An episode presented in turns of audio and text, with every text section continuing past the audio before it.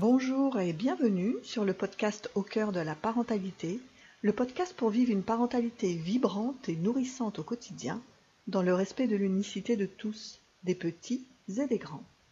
Je suis Amanda et à travers ce podcast, je souhaite partager avec toi les richesses qui jalonnent mon chemin de parentalité, mes prises de conscience, mes remises en question et mes puissantes transformations. Je fais le vœu que cela te fournisse des balises pour créer à ton tour ton propre chemin de parentalité. Aujourd'hui, j'aimerais te parler de la joie. Tu sais, euh, la joie, quand ça pétille fort à l'intérieur de notre corps, quand toutes les cellules semblent vibrer à l'unisson. Tu vois Eh bien moi, quand je pense à la joie, euh, je pense aussitôt à hum, des scènes de mon enfance. J'ai 6-7 ans à cette époque-là. Nous vivons avec mes parents dans une maison HLM. J'ai plein de copains et copines qui vivent à proximité. Et donc le week-end, les mercredis après-midi, on se retrouve sur la pelouse et euh, on joue, on passe notre temps à jouer, à rire, et quand je me connecte à la petite fille que j'étais euh, à ce moment-là, je ressens énormément de joie à l'intérieur de moi. Énormément. Ce qui contraste grandement avec ce que j'ai vécu pendant l'adolescence, au début de l'âge adulte, et de manière encore plus accentuée quand je suis devenue mère. Quand je deviens mère en 2004 et les quatre années qui ont suivi, je ne ressens plus cette intensité de joie que, que j'ai ressentie pendant l'enfance. En fait, pendant ces années-là, pendant ces quatre années-là, je vis essentiellement la joie euh, par procuration. Je me rappelle combien je me nourrissais de, des éclats de rire de mes enfants, comme je me nourrissais de, les voir heureux et joyeux. Et, euh, et quand je me connecte à la femme que j'étais, je ressens nettement du, euh, du désarroi en moi. Alors à ce moment-là, euh, je, n'en ai pas conscience. Il faut dire que je suis très occupée à satisfaire les besoins de mon mari et mes enfants.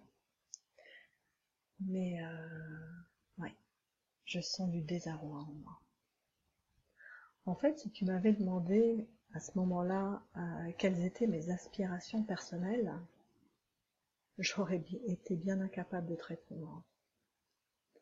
J'aurais sans doute même trouvé la question euh, curieuse, bizarre. Parce que moi, mes aspirations étaient euh, essentiellement familiales. J'aspirais en effet plus que tout à créer cette, cette harmonie au sein de ma famille. Mais alors, d'aspiration personnelle, je n'en avais pas. En fait, à cette époque-là, j'avais fait mienne l'aspiration de mon mari, qui était de réduire à tout prix son empreinte écologique. C'est toujours d'actualité d'ailleurs. C'était une noble aspiration. C'était une très belle aspiration. Mais c'était tout simplement pas la mienne. Les choses ont commencé à changer au moment de la grossesse de Nathan. En effet, quand j'apprends que je suis enceinte, j'éprouve le besoin de me faire accompagner. Alors pas du tout parce que je ressens un malaise ou un mal-être. Non, ce sont des circonstances vraiment particulières qui m'ont mené à cet accompagnement car euh, j'avais accouché pour euh, notre deuxième enfant à la maison, mais sa naissance avait failli être euh, compromise à cause d'une tension artérielle, artérielle un peu haute. Et donc pour ce troisième accouchement, je voulais absolument accoucher à nouveau à la maison. Donc on m'avait conseillé de me faire accompagner. Donc c'est comme ça qu'a débuté cet accompagnement. Pour moi, euh, il est né vraiment de la volonté de cette euh, troisième naissance à la maison. Et je me rappelle euh, c'était en juillet 2008, de ma rencontre avec Séraphie. Et je me rappelle que pour cette première séance, elle m'avait dit cette phrase qui euh, m'a beaucoup intriguée sur le moment. Elle m'a dit que euh, cela ne dansait plus en moi.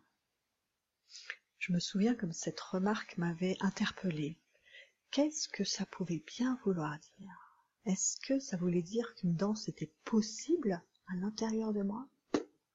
Alors là, vraiment, ça m'intriguait. Ce n'est que dans les mois qui ont suivi que j'ai finalement euh, compris ce que Séraphi avait voulu dire ce jour-là. À mesure qu'elle euh, me guidait pour tourner mon regard vers mon intériorité, j'observais euh, cet élan intérieur. Je découvrais cet élan intérieur que je n'avais que vraiment peu suivi ces dernières années. Je découvrais aussi toutes ces émotions que j'avais enfouies, que j'avais réprimées, pour pouvoir me conformer à cette image de, de la mère que je pensais devoir être. Tu sais, à ce moment-là, mon espace intérieur me fait penser à, des rouages, à des rouages encrassés par euh, de la boue à cause de cette longue immobilité. Et en fait, à mesure que la vie revenait en moi, que ces rouages euh, bougeaient de nouveau, la boue s'évacuait. La période que je traversais ensuite a été une période très intense et déroutante au début. Je me souviens que bien souvent, j'avais tout juste le temps d'aller m'enfermer dans les toilettes pour laisser sortir des torrents d'émotions refoulées. Je revois ce gant je conservais dans les toilettes et que je m'enfouissais dans la bouche pour étouffer les bruits qui sortaient de mon corps. C'était hyper impressionnant. Heureusement, je savais ce qui se passait. Séraphi me l'expliquait. Je savais que c'était cette boue qui sortait.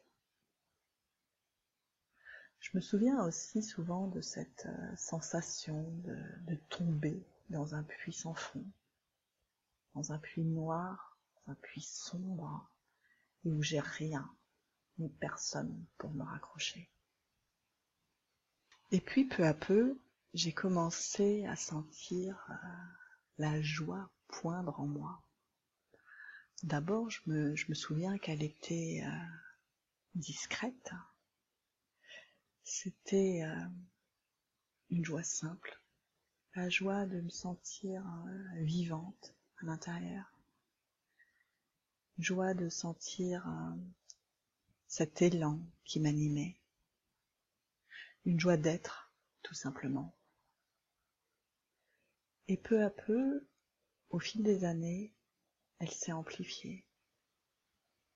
Et ce qui a changé par rapport à, à cette période intense en 2009, c'est que même si euh, je continue à traverser des, euh, des périodes de libération émotionnelle, parfois intenses d'ailleurs, je, je sais que, que la joie est là.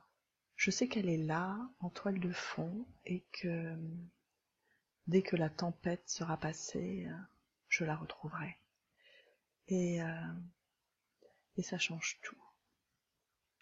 Voilà ce que j'avais envie de partager avec toi aujourd'hui autour, euh, autour de la joie.